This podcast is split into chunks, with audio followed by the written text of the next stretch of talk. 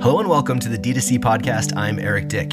Today we're throwing down with Director of E-commerce for Jones Road Beauty, Cody Plofker. When makeup icon Bobby Brown sold her namesake cosmetic company to Estee Lauder, she quickly realized she didn't want to work for $1 billion conglomerate. Soon after, she started Jones Road Beauty with the idea that less is more, capitalizing on some of the more naturalistic trends we're seeing in beauty.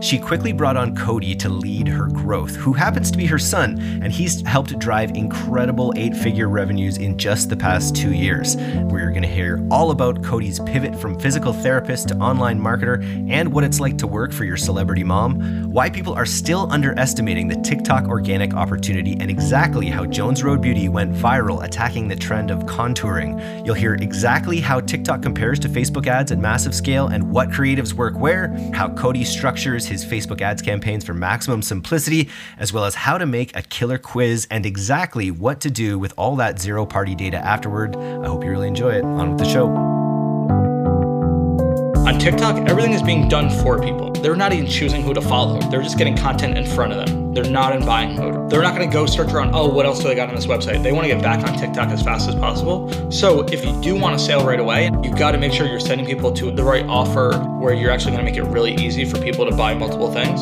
So what we do is we run all of our TikTok traffic to a quiz. Usually a quiz has a higher AOV. If you think about it, just like on TikTok, it's fun engagement, it's super quick, and they're getting everything recommended for them. A quiz is also recommending everything for them, so they don't have to think at all. You can recommend multiple products. Then you could follow up with these people later on your own channels, maybe reach them when they're in a better buying state. That's been our approach and it's worked so well. D2C marketers, let's get real. How many hours have you wasted searching for brand influencers only to come up empty-handed? It's time to stop spending time searching, scrolling, and haggling with influencers and start using creator marketing with Hashtag Paid. With Hashtag Paid, you can find your perfect creator match for your brand in less than 10 minutes every time. Getting started is easy. Just select your audience, campaign objectives, pick from a short list of creators, and hit run. It's just that easy. There's a reason why Hashtag Paid is the #1 rated influencer marketing platform for D2C brands. As a D2C listener, you can even get credits for your first campaign. Just go to go.hashtagpaid.com/DTCpod to get started. Welcome to the D2C podcast, Cody. Can you start by describing the growth journey that you've helped put Jones Road Beauty on since it was started just over a year ago? Yeah, of course. I can definitely do that. So when we launched, we were pretty lucky in that we had a recognizable founder and a well-known name. So, you know, we were able to get some good PR hits and build up some organic. But I think outside of that, we didn't have a ton of strategy in terms of a sustainable growth strategy going forward. So we had a pretty good first year. And you know, luckily this year, we've really been able to kind of figure out some things that are working. Obviously, you know, it seems to be people are loving our products and we're blowing up a little bit, but definitely just a combination of, you know, obviously driving paid, driving Facebook, driving, you know, TikTok has been big for us, but also really working really hard on all of our own stuff, all of our press and influencer. And there's still so much more that we can be doing, but we're not trying to just be a paid brand. We're trying to be, you know, a flywheel and a company that's kind of going to do a little bit of everything just kind of for very sustainable and profitable growth. You guys have grown quite a bit, right? In your short time? Yeah. We launched officially October 2020. So 2021 was our first full year. Did really well. And I mean, our goals were to double that for year two. And, you know, if we, you know, we're almost end of February doing this. January, February has been 2x, 3x. That easily. So I think we would be very disappointed if we doubled that at this point. So feeling pretty good about it. Now it's inventory issues, CX issues, building the team, but it's all really good problems. It makes your pivot look all the smarter. It's funny. I was just looking at your LinkedIn and saw about your sort of marketer's journey. Yeah, I got to update that. Yeah, no, I was just looking at you pivoted from physical therapy, from, you know, running a practice into digital marketing. Can you talk about that a little bit? Yeah. So when my wife and I started that business together, I was a strength and conditioning coach. She was a physical therapist. And we, you know, met somewhere else where we were both doing it. That's what I thought I wanted to be doing, just training athletes. And we opened up our first business. And I realized, you know, I thought if you were good, people would come. And that was not the case at all. So I don't want to say I was anti-marketing before. I just had no interest in it really. I thought if you were good, people would come. And we learned the hard way that that's not true. So, you know, I have a very one-track mind. So as soon as our bank account started getting low and we were trying to figure out, like, do we change gears? Do we do something else? You know, we found a marketing course. We're like, oh, what the hell? Like, one last shot. And I just kind of got hooked on marketing from there. So, you know, grew that business. Kind of all aspects of marketing is very, like, direct response. Like, the guy was very inspired by, like, Dan Kennedy, Jay Abraham, Gary Halbert. Do you remember his name? So the guy, his name is Paul Goff. He teaches, like, just for physical therapists, but he essentially teaches, like, Dan Kennedy's methods, a lot of, like, kind of, you know, lead gen, direct response stuff. But that kind of just exposed me to the whole world of it, of direct response copywriting and marketing and, you know, obviously Facebook ads. So we kind of used that. We grew our business and I learned so much because, you know, yes, it's not even remotely related to what I'm doing now, but, you know, just to give you some background, we were selling $10,000 cash-based physical therapy across the street from somebody who you could pay $25 a session with insurance to go see. So we had to be able to create so much value, be able to create so much desire, overcome so many objections. You know, and most local businesses aren't really using digital marketing to really help them grow that quickly, but we were mainly Facebook, tons of Google. So just got super hooked on that. And then kind of people just started taking notice that I knew and, you know, kind of did some consulting and then kind of one thing led to another, and here we are. But it's been really helpful to have that kind of background. Is very unique, and I think it's really helped me a lot. Let's talk about the fact that that Bobby Brown, the celebrity that started the company, is also your mom, and so what an amazing, like, family asset to be able to, you know, become really good at performance marketing as she's launching her own independent brand. It worked out. I mean, initially, so she had another brand, like a supplement company that she was kind of just doing, like, in between, you know, she left Bobby Brown Cosmetics and kind of before her non-compete ended. And they kind of, which was bought by Estee Lauder, right? Yes. A while ago, like 25 years ago. Yeah. Yeah. And so she kind of left there and just, she wasn't planning to do her own thing, just wanted to explore some other things. So did a supplement brand, and the person who was running paid for them, just kind of doing all their marketing, left. And, you know, this was when I still had the physical therapy company, but they're like, we don't know anyone else. Like, can you do it? So kind of hopped in there. This was like, you know, March 2019, 2018 maybe, and kind of just, you know, scaled that through Facebook and performance marketing. And when they were getting ready to launch Jones Road, they, the GM reached out to me and was like, hey, like, can I just get your opinion? Like, do you think we should go agency? Should we go in-house? And I was like, don't go agency. And they were like, well, we don't really know how to find somebody in-house. Like, can you do it? And I was like, I don't really know if I want to do the whole family business thing. And so I was kind of just consulting in the beginning, and then I'm not very good at just, like, letting things be. So I wasn't good just doing a few hours of consulting. So it kind of just, you know, went from there, and here we are today. Amazing. And you still have your hands on the ads too, right? Yes, I'm still buying. So managing Facebook and TikTok. Yeah. What is your total purview as director of e-commerce, and what is your team like currently? So it's not official yet, but it's probably, like, I don't think director of e-commerce is the best title. It's probably more similar to, like, CMO, and that's probably the direction it's heading in. But essentially, so, you know, manage the website, so manage our agency, manage, you know, we don't do a ton of conversion rate optimization yet, but definitely managing what little that we do, building landing pages for paid, you know, managing all of our performance marketing budget, so setting targets, you know, figuring out where we're spending what. And then I'm, you know, myself, I'm actually buying on TikTok and on Facebook, kind of playing the role of creative strategist as well. I mean, we're trying to hire. Up until about probably 6 weeks ago, I was also running email and SMS, but we've made a great hire for that, so no longer doing that. And then I'm also, you know, involved in some of our, like, a little bit of influencer, like, we just hired a director of influencer, but kind of, like, managing the rest of that team for those different roles. Hands in a lot of buckets to start, for sure. So what in this realm has been your biggest lever for growth? Yeah, I mean, I don't want to say there's just been one.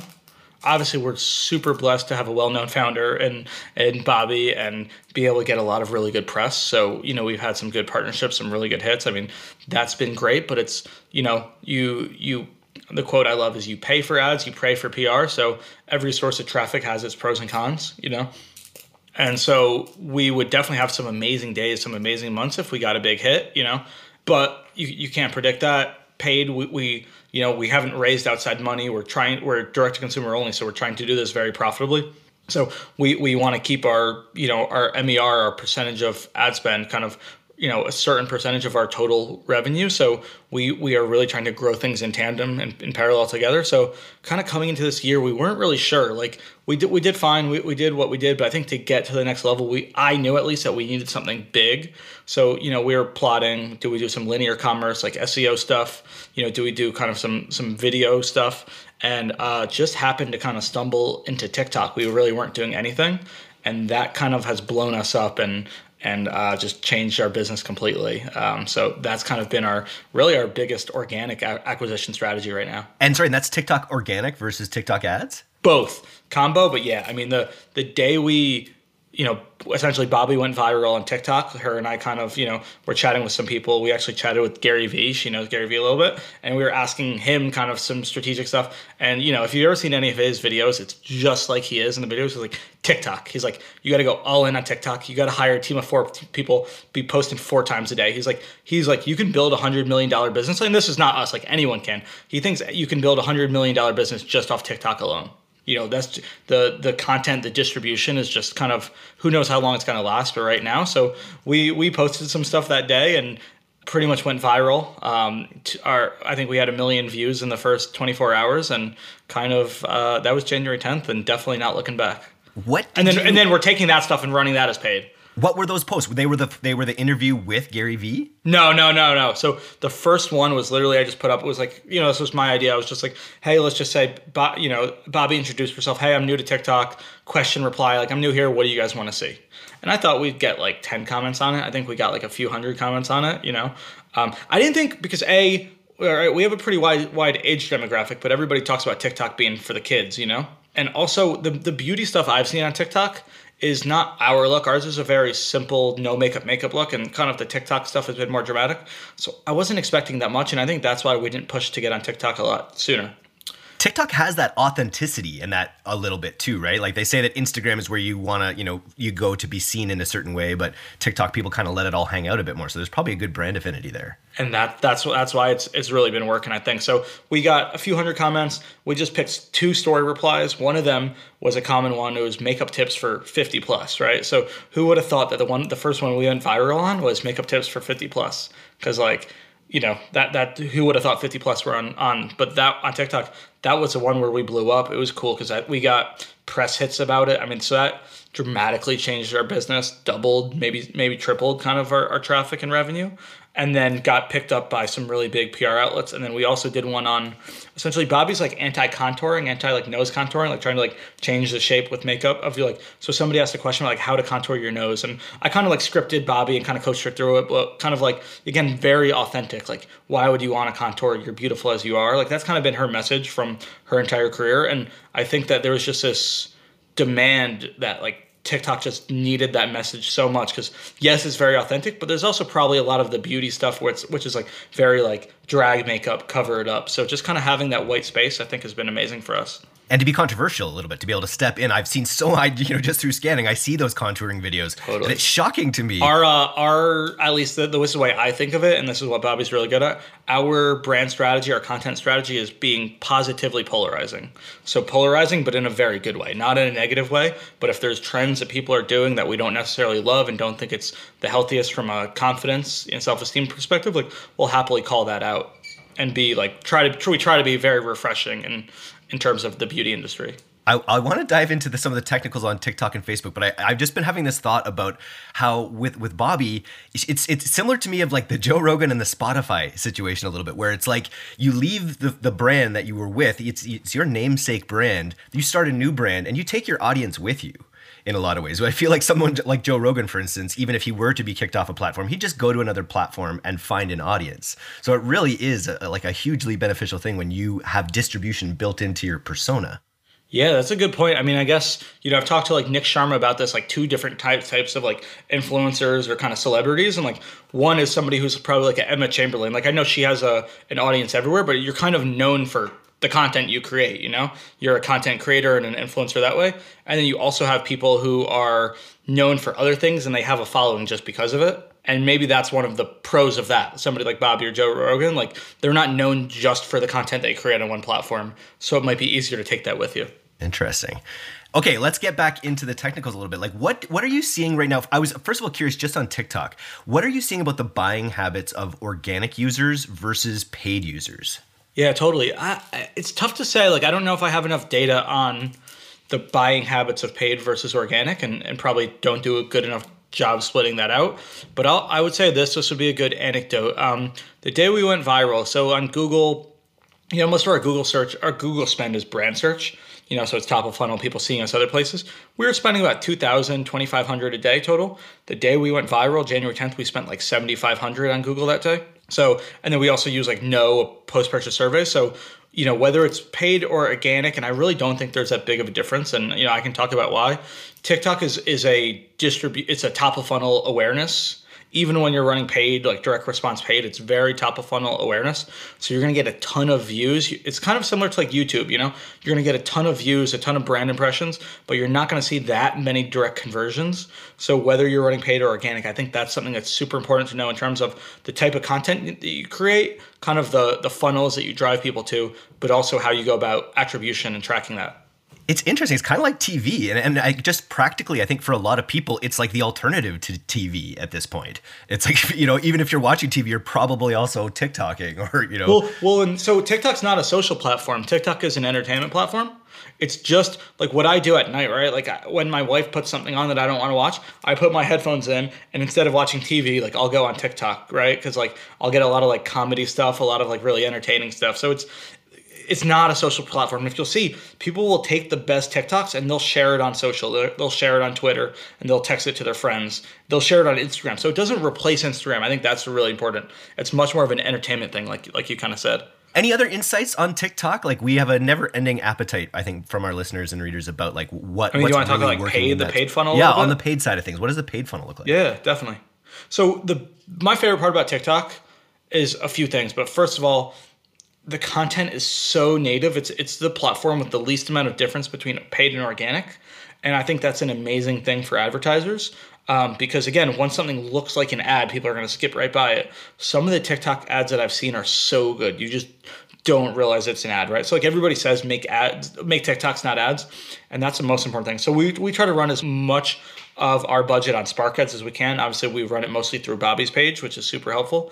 And we're just trying to, you know, live up to our brand pillars. We're trying to educate. We're trying to do the stuff that was working organically. So what we usually do is just launch something organically. If it hits and we get some good engagement, I will edit that up with 3 different hooks on the top of it. Usually, I will launch those as dark posts, and then I'll run those as Spark ads. So there's really almost no difference between our organic and our paid strategy. Obviously, there's some, like not all organic is going to work for paid, but definitely a lot of them will. And I don't mind putting these ads on Bobby's page because they do lead with a lot of value. And what I found, when we can drive Facebook traffic straight to our PDPs. You know, we have about $100 AOV usually, and we can drive to a PDP for like a $30, $35 product, and people will take multiple products. On TikTok, they don't do it. On TikTok, they buy that one thing and they bounce. And my hypothesis for why is because on TikTok, everything is being done for people, right? I don't want to say that people are lazy, but that's partly what they're doing on TikTok. They're not even choosing who to follow, right? Like they are on other platforms. They're just getting content in front of them, right?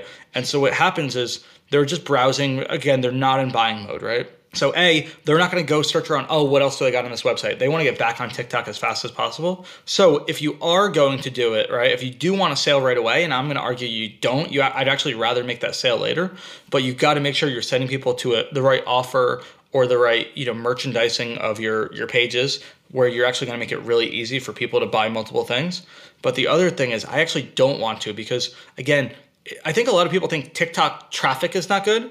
And I don't think TikTok traffic is not good. I think it's the audience that is on TikTok is fine if you reach them somewhere else.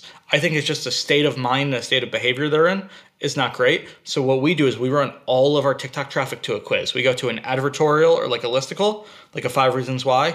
That leads to a quiz. That way we can do a few things. Usually a quiz has a higher AOV than most things. If you think about it, right? Just like on TikTok, people are, it's fun, engagement, it's super quick, and they're getting everything recommended for them. A quiz is also recommending everything for them, so they don't have to think at all. You can recommend multiple products.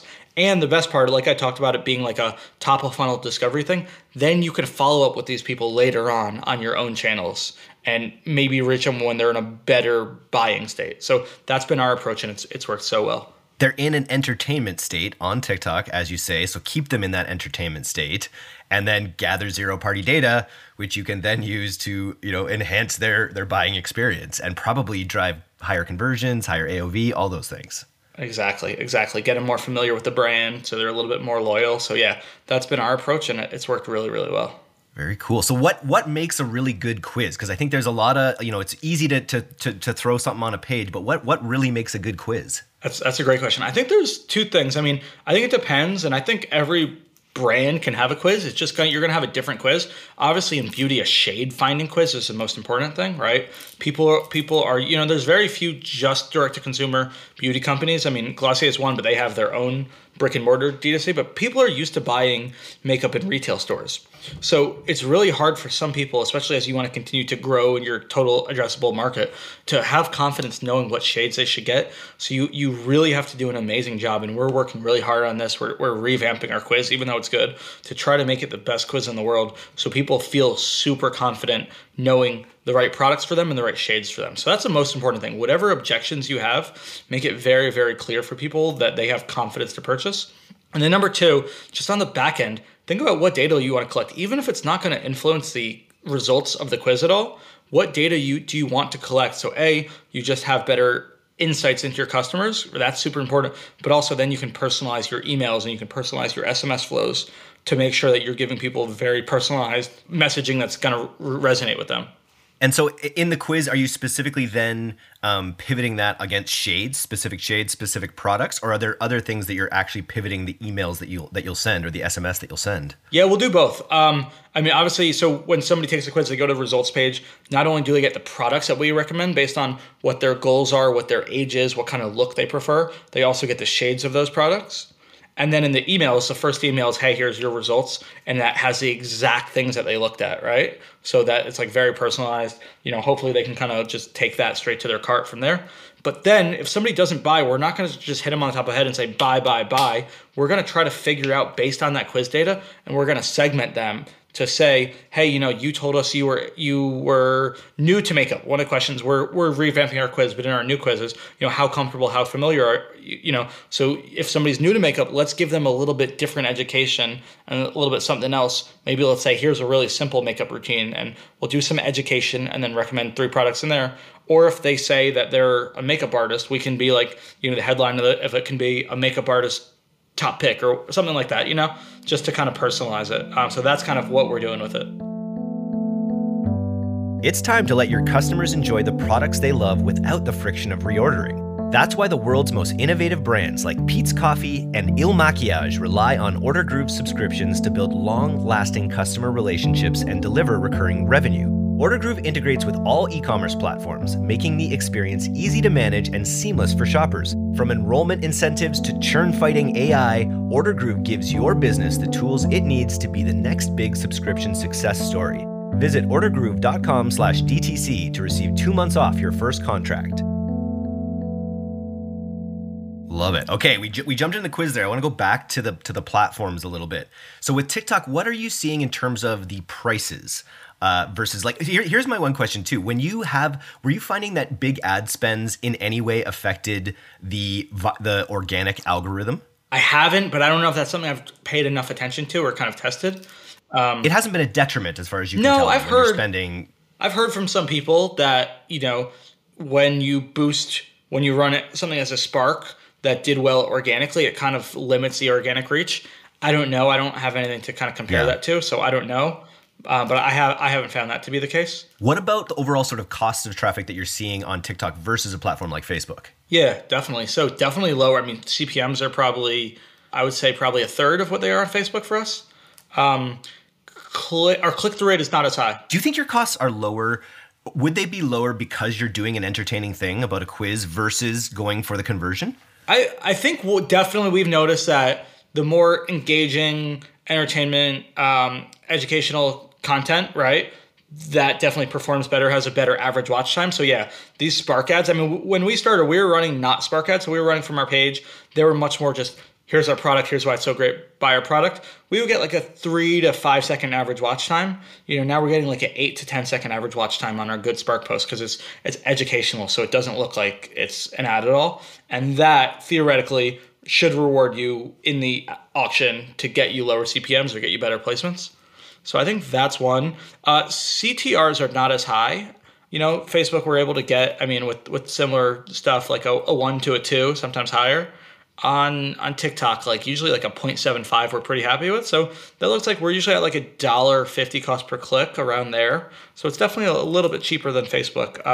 But, you know, the revenue per session is not as high. The conversion rate's not as high. Again, it's not that I think that the traffic isn't as good. It's just where they are. So it's just kind of keeping that in mind. So how do you track your ROAS from your campaigns that you're running directly to quizzes and not to conversions? So we're still running them. That's a great question, but we're still running them purchase optimized, right? So everything is still purchase optimized. We're still profitable. We're still using a ROAS and CPA target. As of, you know, recording this, TikTok attribution is not great. They'll even admit that. You know, it's usually on a one-day click, maybe a one-day click, one-day view. So you can't compare that apples to Facebook. So I definitely recommend a first-party, you know, server-side tracking tool. We use Triple Whale, which has been super helpful. So getting that in there is super helpful, knowing what your in-platform ROAS kind of needs to be to get your Triple Whale or whatever it is. Overall ROAS is important. You know, using post-purchase surveys is important.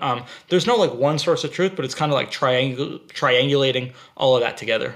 Okay, so onto the Facebook platform. What are you seeing overall? What are your overall impressions of the Facebook ads platform right now? So obviously everybody's talking about arbitrage being over and doom and gloom. I don't totally agree. I think Back up on that. Explain what you mean by that, arbitrage being over. Yeah. So, you know, again, as of recording this, like Facebook had their earnings report. I think that was probably 2 to 3 weeks ago. And, you know, their market cap and stock price took a huge hit. And, you know, two of the things that stuck out to me were daily active users were down, right? So people are using Facebook less, but CPMs were up, you know, and obviously there was also, I think they lost... Was it 9 billion or 19 billion of revenue from advertisers? So clearly people are not finding it to be as effective, but costs are up. So it doesn't work as well and costs are up. The squeeze is on. Yeah, the squeeze is on. So a lot of brands, right? Like, and now a lot of brands say Facebook doesn't work, it's too expensive. I actually think it's appropriately priced. Besides TikTok, I really don't know any platforms that are going to get you a more efficient result and at scale. So I actually think it's appropriately priced. I just think it was too cheap and too good this entire time. And I think brands just took advantage of it. So brands were able to not build great, robust businesses, not work that hard on SEO, on conversion rate optimization, on creative, just kind of put up some mediocre creative and kind of buy their way to success. And you just can't do that anymore. I mean, our account is completely on broad. We have 3 ad sets running in our entire account, and we're not, you know, spending a small amount of money. And part of the reason I think we're able to do that is A, because we work really hard on our creative, but it's also because we have a brand. We're not trying to be a performance marketing company, you know, who that's kind of their main focus. We do a ton of PR. We're building an influencer program. We're building an affiliate program. You know, we're growing our email list. We work super hard on that, our SMS list, organic social. You know, we're doing all of that stuff and paid instead of paid and then dabbling in the other stuff. And that's what I find is like the brands that are true brands that have a unique value proposition, product differentiation. True product market fit, which I think you have totally. As well, right? Exactly. All that stuff. I think that's super important. And those brands are not struggling on Facebook right now, but the ones who just have neglected all of that and they're the 30-second skincare that does the exact same thing, you know, those are the ones that I think are struggling a lot more. Yeah, I think you're probably right about that. And the water's kind of going out a little bit. The tide's going out, and if you don't have strong foundations, as you say, the Facebook magic button isn't quite working as well. So you mentioned 3 camps. So you're spending, let's say, tens of thousands of dollars a day potentially, or so, and you're running 3 campaigns. What are you doing? Like, can you talk a little bit more about how you're structuring things in your Facebook ad account? Yeah, of course. So broad is just what I found works best for us. So broad, you know, just meaning no detailed targeting, no interest, no lookalikes.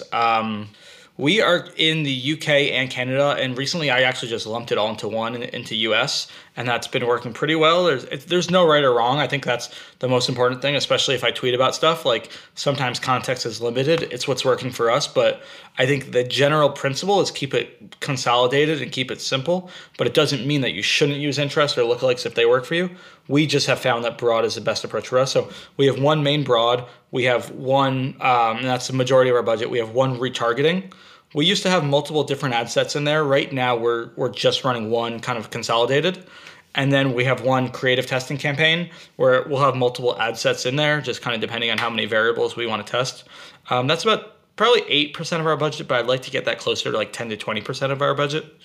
Keeping it simple and then focus, because even if you can get, let's say, a 10% increase in efficiency by using an interest, right? Maybe you do it, but I think it's short term. It's less scalable short term.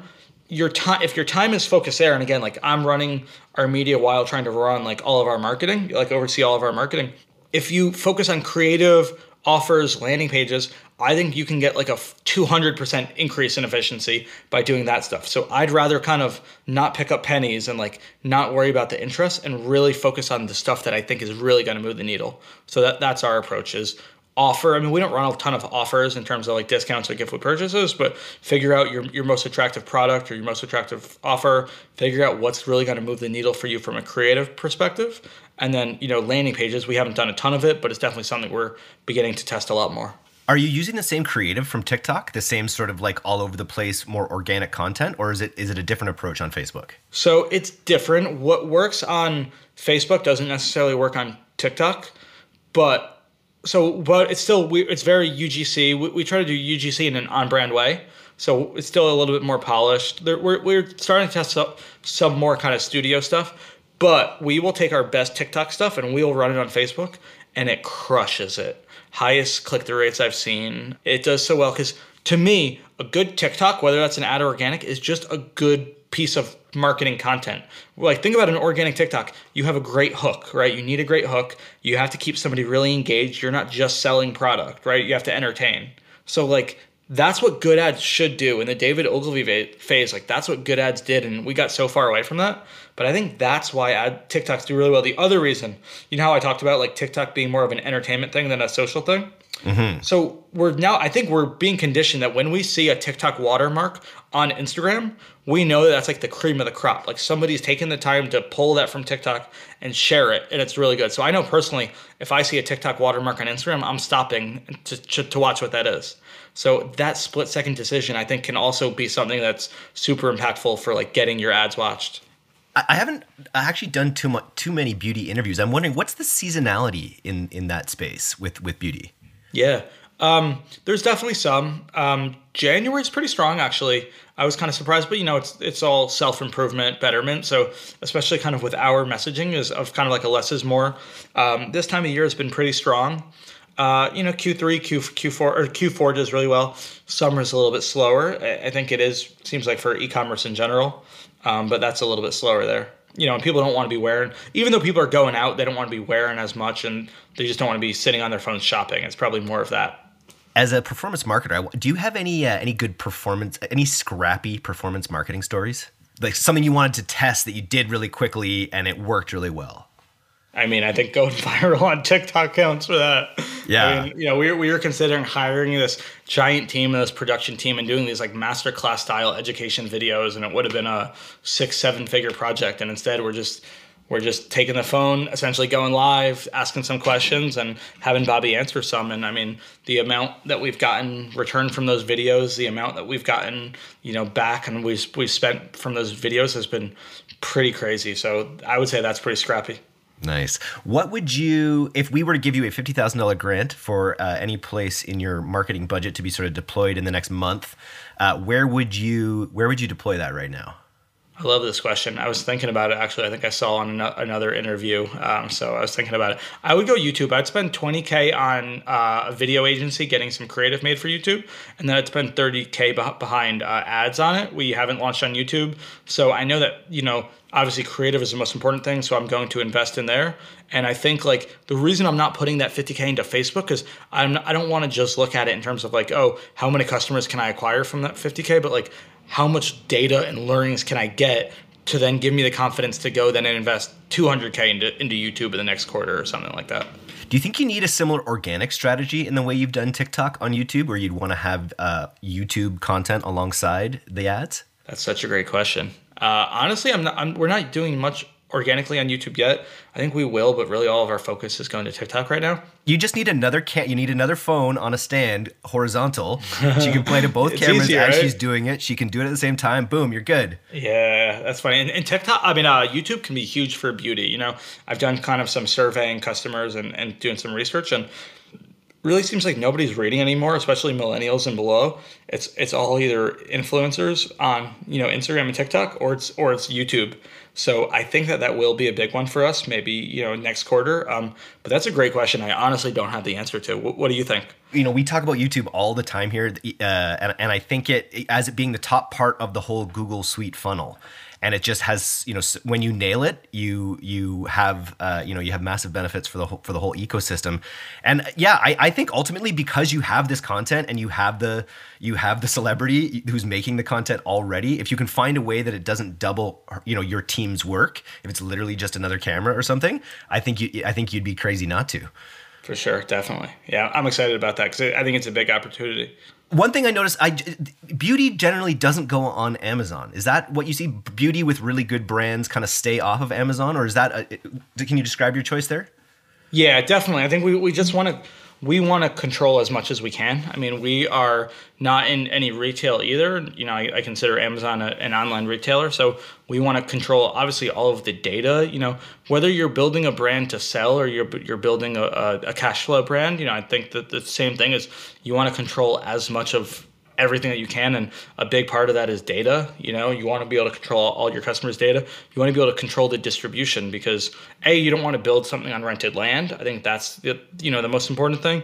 But then also, I think there is a little bit of a how you compete in retail, how you compete specifically on Amazon is kind of it's not a value play, right? It's not a brand play. It's a little bit more of a convenience and price play. And that's just not the game that we want to be in. It's not, we don't want to eat into our margins like that. So that's kind of why we're choosing to stay off. And I don't think we'll ever be on Amazon. Well, I have one last geeky question here, and I just see it in our notes from our pre-chat. And it's something that we're focused on right now at D2C is sort of really dialing in on our North Star metrics. For what it really means as a newsletter to have people opening over time and what that's worth, how long it takes back to pay back the users. I was wondering if you could just talk a little bit about your data set and what the sort of key goals that you're optimizing towards are beyond the obvious ones. Yeah, of course. Okay, obviously beyond the obvious. MER, right, marketing efficiency rating or marketing efficiency ratio, we definitely have a number that we want to hit and we want to stay at. I don't necessarily set a marketing budget. I kind of, when we forecast our revenue targets, I'll kind of just pick, a certain percentage of our ad spend that we want, of our revenue that we want to be spending. And then I will just kind of increase and decrease throughout the weeks and months just to kind of keep that in line. And if we're getting a ton of, great organic traction, I'll push spend a little bit harder. If not, I need to pull back because really the most important thing for me is obviously this should be done with looking at your, payback period and your LTV and your 60-day LTV, but your CPA or your cost to acquire a customer and blended is the most important. And if we're getting more organic traffic, we can afford a little bit more unpaid, but that's really just the most important number that we're looking at once your contribution margins and your LTV. And you're in that CMO cockpit. So those are, really what you want to be guiding things by. And it sounds like you're really building out your team. You'd previously talked about hiring director of influencer. Now you've got that person in place. How big is your marketing team now? We're probably like 15 person total team, maybe getting closer to 20. We just hired director of CX and, I consider that marketing. So that person will start in about 2 weeks. Just hired director of influencer. We have like a brand consultant, looking to hire us, like a social media manager role. We are probably, I think we found like a director of like acquisition and then looking probably for like a full-time like video editor and designer. So, we're looking to add like probably like 5 to 6 roles coming up in, the next few months. I would say we're probably about 8 people on the total marketing team right now. Very cool. Well, Bobby, if you're listening to this, I think Cody needs a promotion. It just sounds like you're absolutely killing it over there. Appreciate that, man. And I really appreciate this chat today. If any listeners out there want to get on the Jones Road Beauty train, you can go to it's jonesroadbeauty.com. And then if people want to follow you, it sounds like you might have a few, the occasional spicy take on Twitter. Where do you recommend they reach out to you? Yeah. I'm trying to do a little bit less actually, because sometimes my replies are just like lit up for days. Like I posted something about like which attribution window, what's going on in another podcast I was on. And it's a week later, I'm still getting tagged and stuff. So I'm like, I'm so over that. So I'll try to keep it just value. No bait, but, at Cody Ploff. So CODY PLOF. And then I also write a weekly newsletter. You can kind of subscribe. It's just like the pin tweet, but it's a decent newsletter, just really about what's on my mind and what I'm learning every week. Any final words for aspiring CMOs, current directors? Yeah, definitely. One thing I talk a lot about on Twitter, and it's not always the most popular opinion, but I think that there's a false dichotomy between brand and performance marketing. And I think I'm a performance marketer, I'm a media buyer, but I think we can be so myopic sometimes. And I really think that the more we can learn from brand marketers and realize good performance marketing and good brand marketing have so much in common that we really shouldn't be considering them separate things at this point. That would be the biggest thing. I would not be nearly as successful as I am, and Jones wouldn't be, if we didn't have that appreciation for both sides of the marketing funnel. Thanks so much for listening to today's episode. If you're not a subscriber to our newsletter, you can do that right now at directtoconsumer.co. I'm Eric Dick, and this has been the D2C Podcast. We'll see you next time.